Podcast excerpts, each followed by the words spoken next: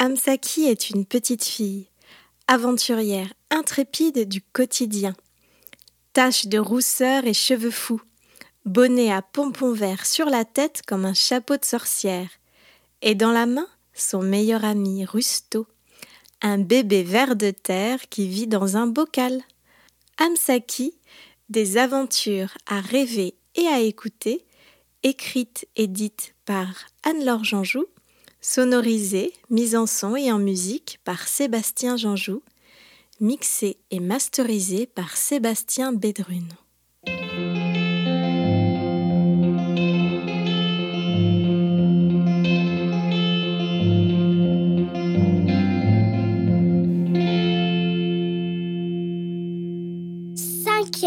aventure et demie, le chant des aurores. Cher Rusto, j'espère que tu vas bien et que Gégé s'occupe de toi comme un invité de marque. Ici, Rusto, c'est vraiment splendveilleux. C'est un nouveau mot que j'ai inventé et qui est un mélange entre splendide et merveilleux. Et puis, j'ai le droit de manger beaucoup de yaourts. Parce que dans le camping-car, Mumu n'arrive pas trop à cuisiner. Rusto, ce que tu ne sais pas, c'est qu'ici le nom des yaourts, il grogne comme un cri de viking. Skrrr.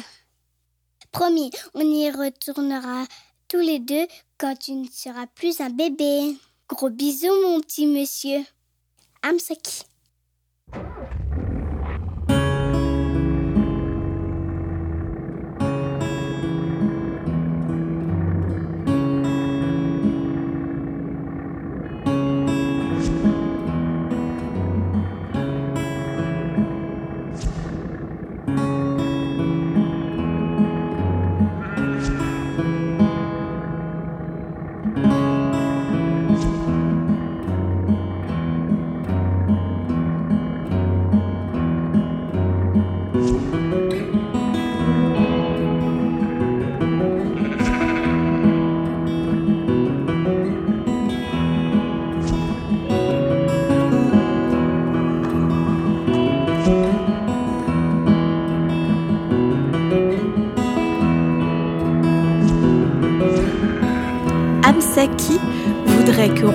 Avec Mémé dans le camping-car dure toute la vie.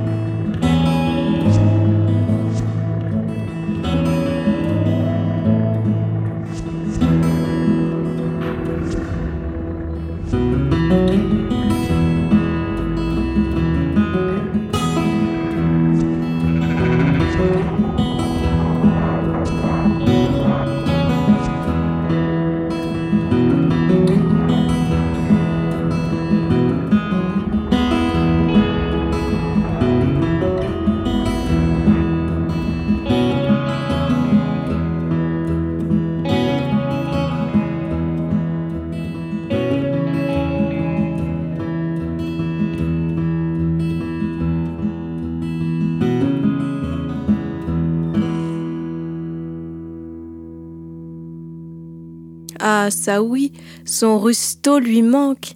Mais faire toutes ces découvertes splenveilleuses, ça remplit le cœur d'Amsaki de choses toutes douces et colorées. Douces et colorées comme ces petites maisons en bois dont le toit est recouvert d'herbe. Rusto serait drôlement content d'habiter une maison pareille il pourrait pour une fois grandir au-dessus des humains et discuter avec les étoiles sans prendre le risque d'être écrabouillé. Amsaki adore ces promenades qui lui font découvrir des paysages étonnants. Mais des fois, elle trouve que Mémé aime un peu trop marcher à son goût. Bon, c'est vrai, Amsaki n'aimerait pas forcément non plus se dorer la pilule sur un transat, car elle aurait l'impression d'être une tranche de pain demi dans un grille-pain. Mais à ce rythme-là, c'est sûr, elle va revenir avec des mollets gonflés comme des ballons. Ben oui, soyons honnêtes, des fois, Amsaki n'est pas très sûr des choix de Mémé.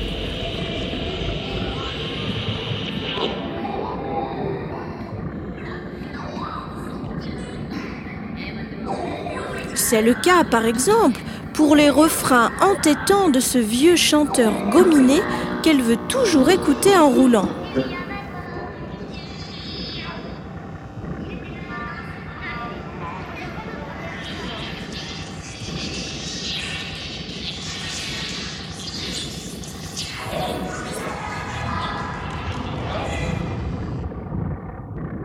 Car pour Amsaki, écouter de la musique en regardant les paysages défiler, c'est sacré.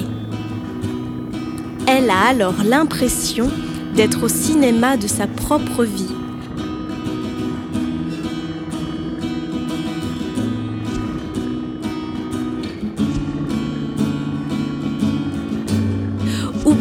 Dans un de ses clips télévisés qu'elle adore regarder quand elle est malade.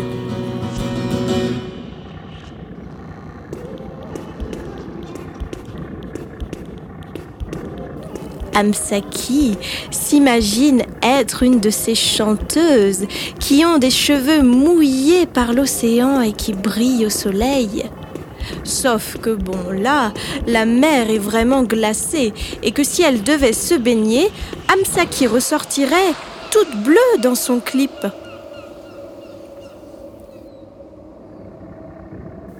Le camping-car roule, quitte les étendues sauvages pour cette nuit aller poser ses roues dans la capitale de l'île.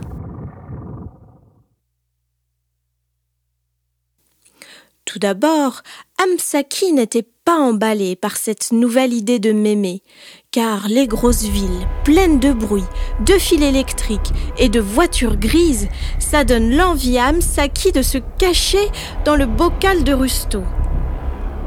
Mais là, ici, la capitale n'est pas plus grande que la petite ville où Mémé et elle vont habituellement faire leur marché. Amsaki aime bien les petites capitales.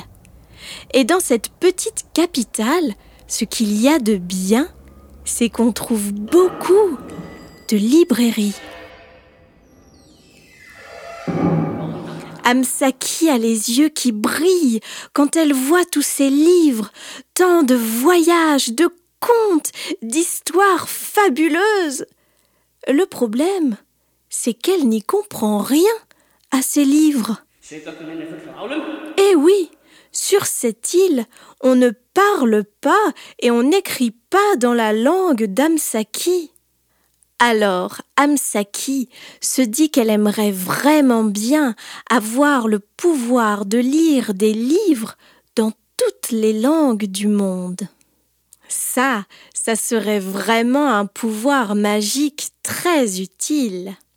Mémé, elle, a trouvé un livre de photographie en noir et blanc qui raconte l'histoire de la première femme présidente.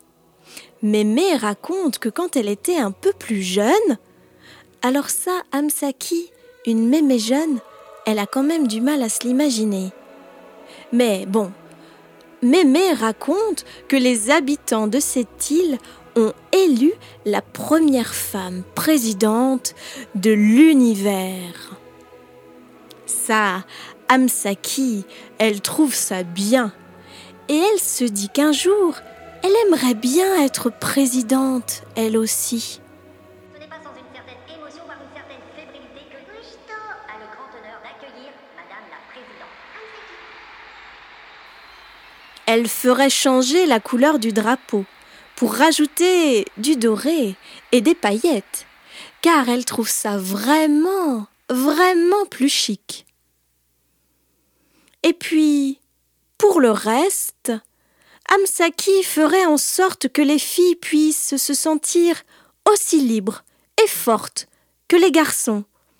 Parce que bon, Amsaki, elle se dit qu'il n'y a pas de raison quand même.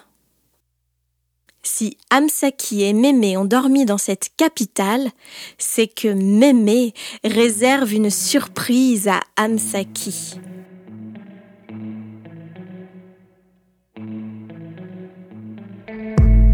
Mais il n'y a rien à faire, hein Elle ne veut rien lui dire. Mémé exagère, car finalement Amsaki les surprise, bah, ça ne la rassure pas vraiment. Mémé emmène Amsaki sur le port. Et une fois sur le port, elle l'a fait grimper sur un bateau. Mais Mémé dit à Amsaki que ce n'est pas le bateau la surprise. Alors là, Amsaki commence à se poser beaucoup de questions.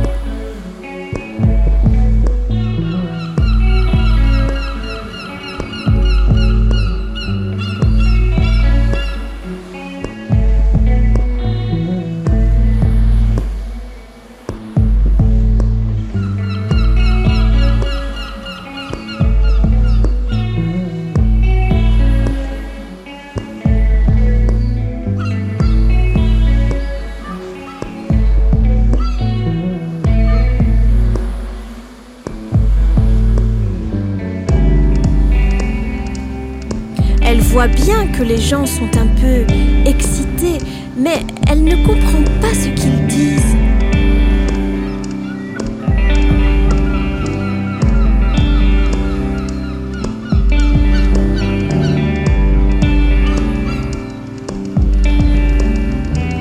Tout le monde a l'air très content. Pourtant, la mer est grise et elle, elle n'a pas l'air de très bonne humeur. Elle gonfle de grosses vagues pour secouer et agiter le bateau en tous sens, comme pour s'amuser à faire devenir le visage d'Amsaki aussi vert que son bonnet.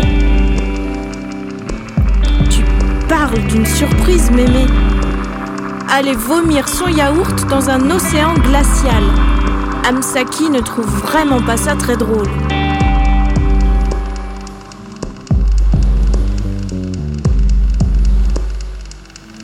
Le bateau coupe ses moteurs.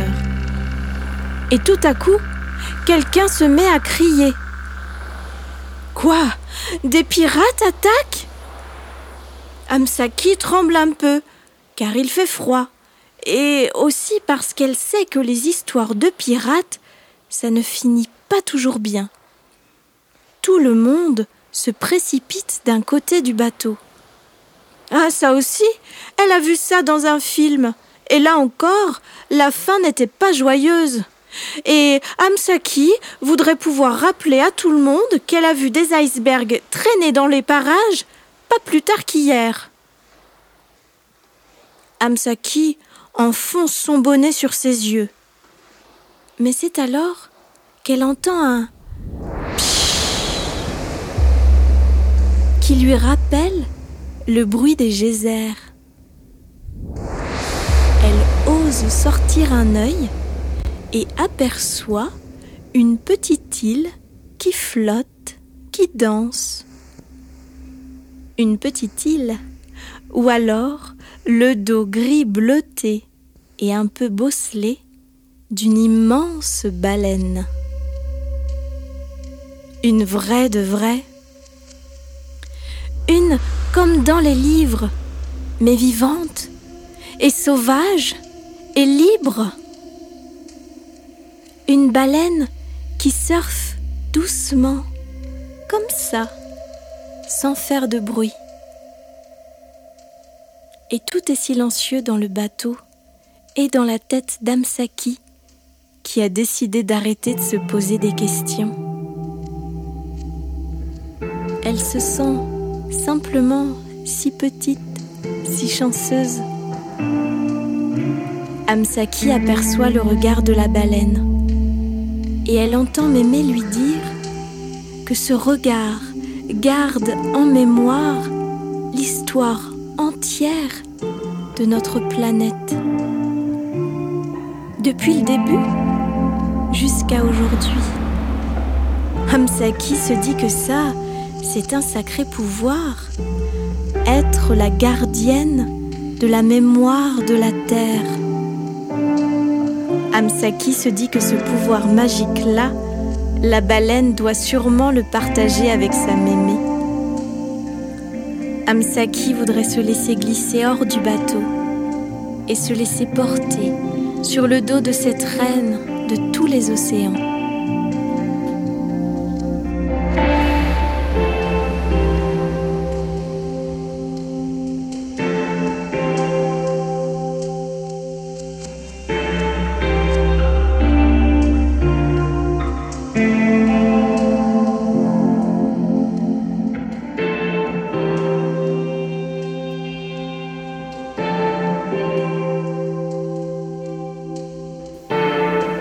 Elle observe la baleine, touche des yeux la douceur de sa peau, aperçoit certaines griffures, compte les plis de ses nageoires. Le temps s'étire comme si Amsaki pouvait écouter le conte des aventures de cette planète bleue comme une baleine.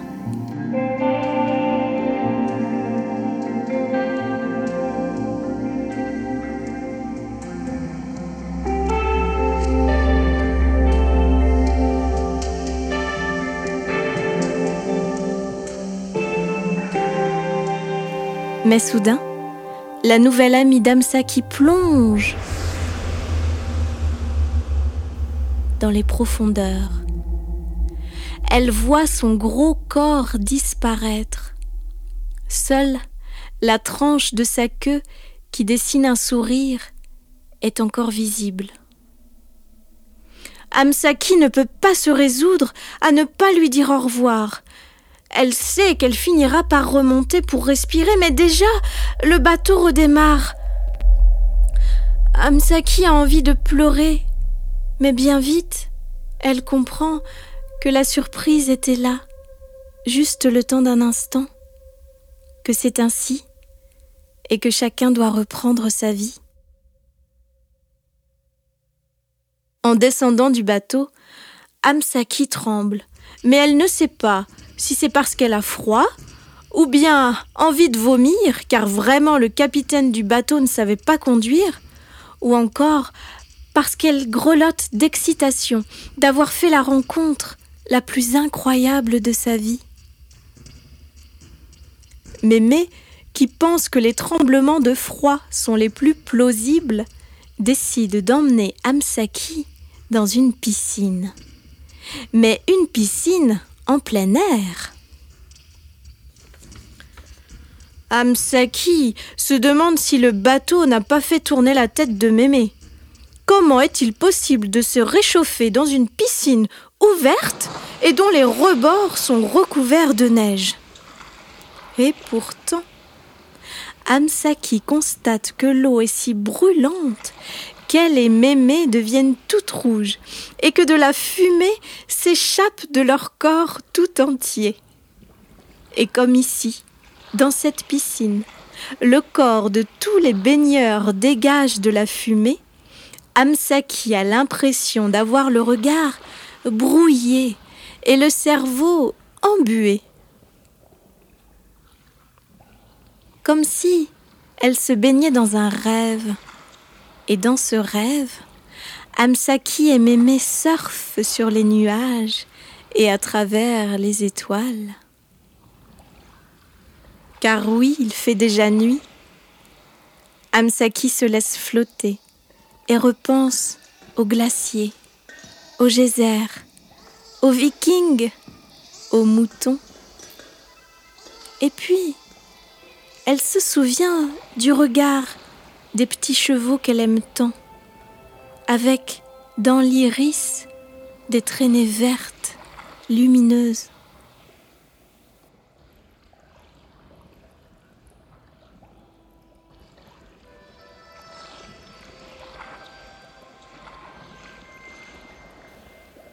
Amsaki, pour la deuxième fois de la journée, entend des gens autour d'elle pousser des petits cris.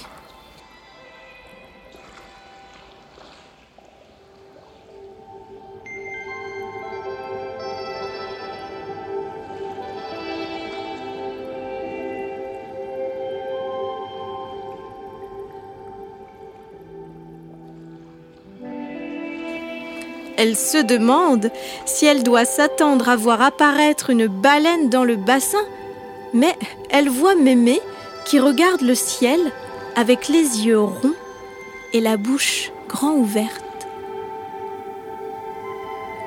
Alors, Amsaki voit ondoyer dans la nuit noire une sorte de ver de terre géant et tout vert et qui danse au-dessus d'Amsaki et de Mémé. Amsaki demande s'il s'agit de l'esprit de Rusto qui est parvenu jusqu'à elle. Mais Mémé dit que c'est une aurore boréale.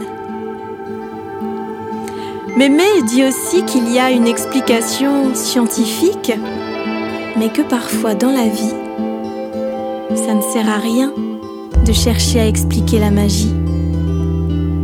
Faut simplement la vivre.